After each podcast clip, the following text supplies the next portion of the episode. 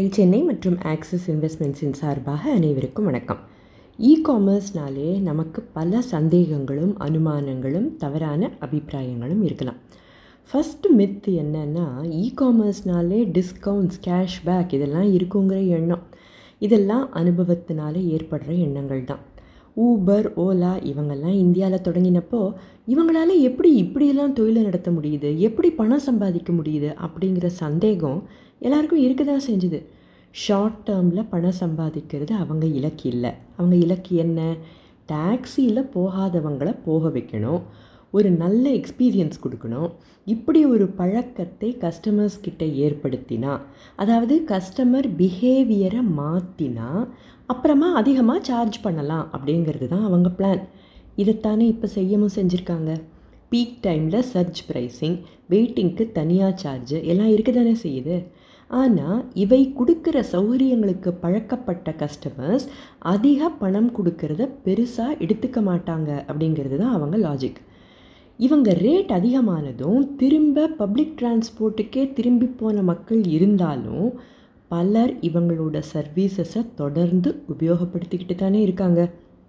கூப்பிட்ட நேரத்துக்கு minimum waiting டைமில் வீட்டு வாசலுக்கு வந்து ஒரு ஏசி கார் கூட்டிகிட்டு போகுதுன்னா கஸ்டமர்ஸுக்கு பிடிக்காமலா போகும். அதுக்கு முன்னால் வரைக்கும் இவ்வளவு ஈஸியாக டாக்ஸி புக் பண்ண முடியாத நிலை தானே இருந்தது.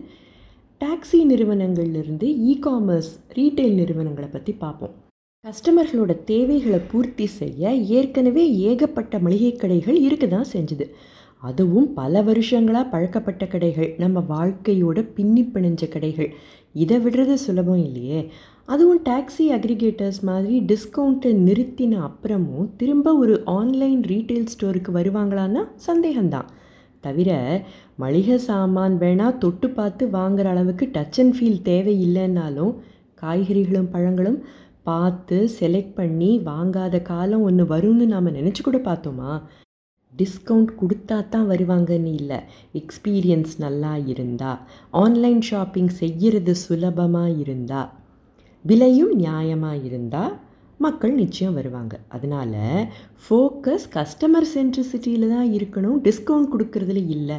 இது பிக் பாஸ்கெட் நிறுவனர்கள் உடைச்ச முதல் மித்து அடுத்தது பரவலாக மக்கள் நினைக்கிற ரெண்டாவது விஷயம். இ காமர்ஸ் பிஸ்னஸ் அப்படின்னா அதிக லாபம் கிடைக்கும். கடை போட வேண்டாம். அதுக்காக ஆட்களை வேலைக்கு எடுக்க வேண்டாம். ஸோ இந்த பணமெல்லாம் செலவில்லையே அப்படிங்கிற எண்ணம் தான் இப்படி நினைக்கிறதுக்கான காரணம். ஆனால் உண்மை அது இல்லை. ஆன்லைனில் வாங்குகிற கஸ்டமர்ஸ் கண்ணில் பார்த்து தொட்டு பார்த்து வாங்க முடியாது. நான் கேட்டது வேற எனக்கு வந்து சேர்ந்தது வேற அப்படின்னு வாடிக்கையாளர்கள் சொன்னால் அது நிஜமாக சொல்கிறாங்களா இல்லை சும்மா சொல்கிறாங்களாங்கிறது வேறு விஷயம். ஆனால் அதையும் கவனிக்கத்தானே வேணும். முதல்ல நம்பிக்கை வர வைக்கணும்னா நாம் பிடிச்ச மயிலுக்கும் மூனே கால் ரீஃபண்ட் பாலிசியில் நாங்கள் ஸ்ட்ரிக்ட் அப்படின்னு எல்லாம் சொல்ல முடியாது. இதே ஃபிசிக்கல் ஸ்டோராக இருந்தால் goods once sold cannot be taken பேக்னு போட்டிருப்பாங்க. கஸ்டமர்ஸும் பார்த்து தொட்டு பார்த்து வாங்கிட்டு போகிறதால அதுக்கு கட்டுப்பட்டவங்களாக இருக்கலாம். ஆன்லைன் ரீட்டெயிலில் கதையே வேறு இல்லையா? இது எல்லாத்தையும் தவிர கடை வேணால் போட வேண்டாம். ஆட்களை வேணால் கடையை பார்த்துக்கிறதுக்கு வேலைக்கு வைக்க வேண்டாம். ஆனால் சப்ளை செயின் லாஜிஸ்டிக்ஸ் இதுக்கெல்லாமும் பணம் வேண்டாமா? ப்ராஃபிட் அதிகமாக கிடைக்கும் அப்படின்னு எப்படி சொல்ல முடியும்? மூணாவது விஷயம். ஆன்லைன் பிஸ்னஸ் அப்படின்னா ரொம்ப சுலபமாக ஸ்கேல் அப் பண்ணலாங்கிற எண்ணம். நிறைய பேர் இப்படி தான் நினச்சாங்க. இன்னும் நினச்சிக்கிட்டு தான் இருக்காங்க.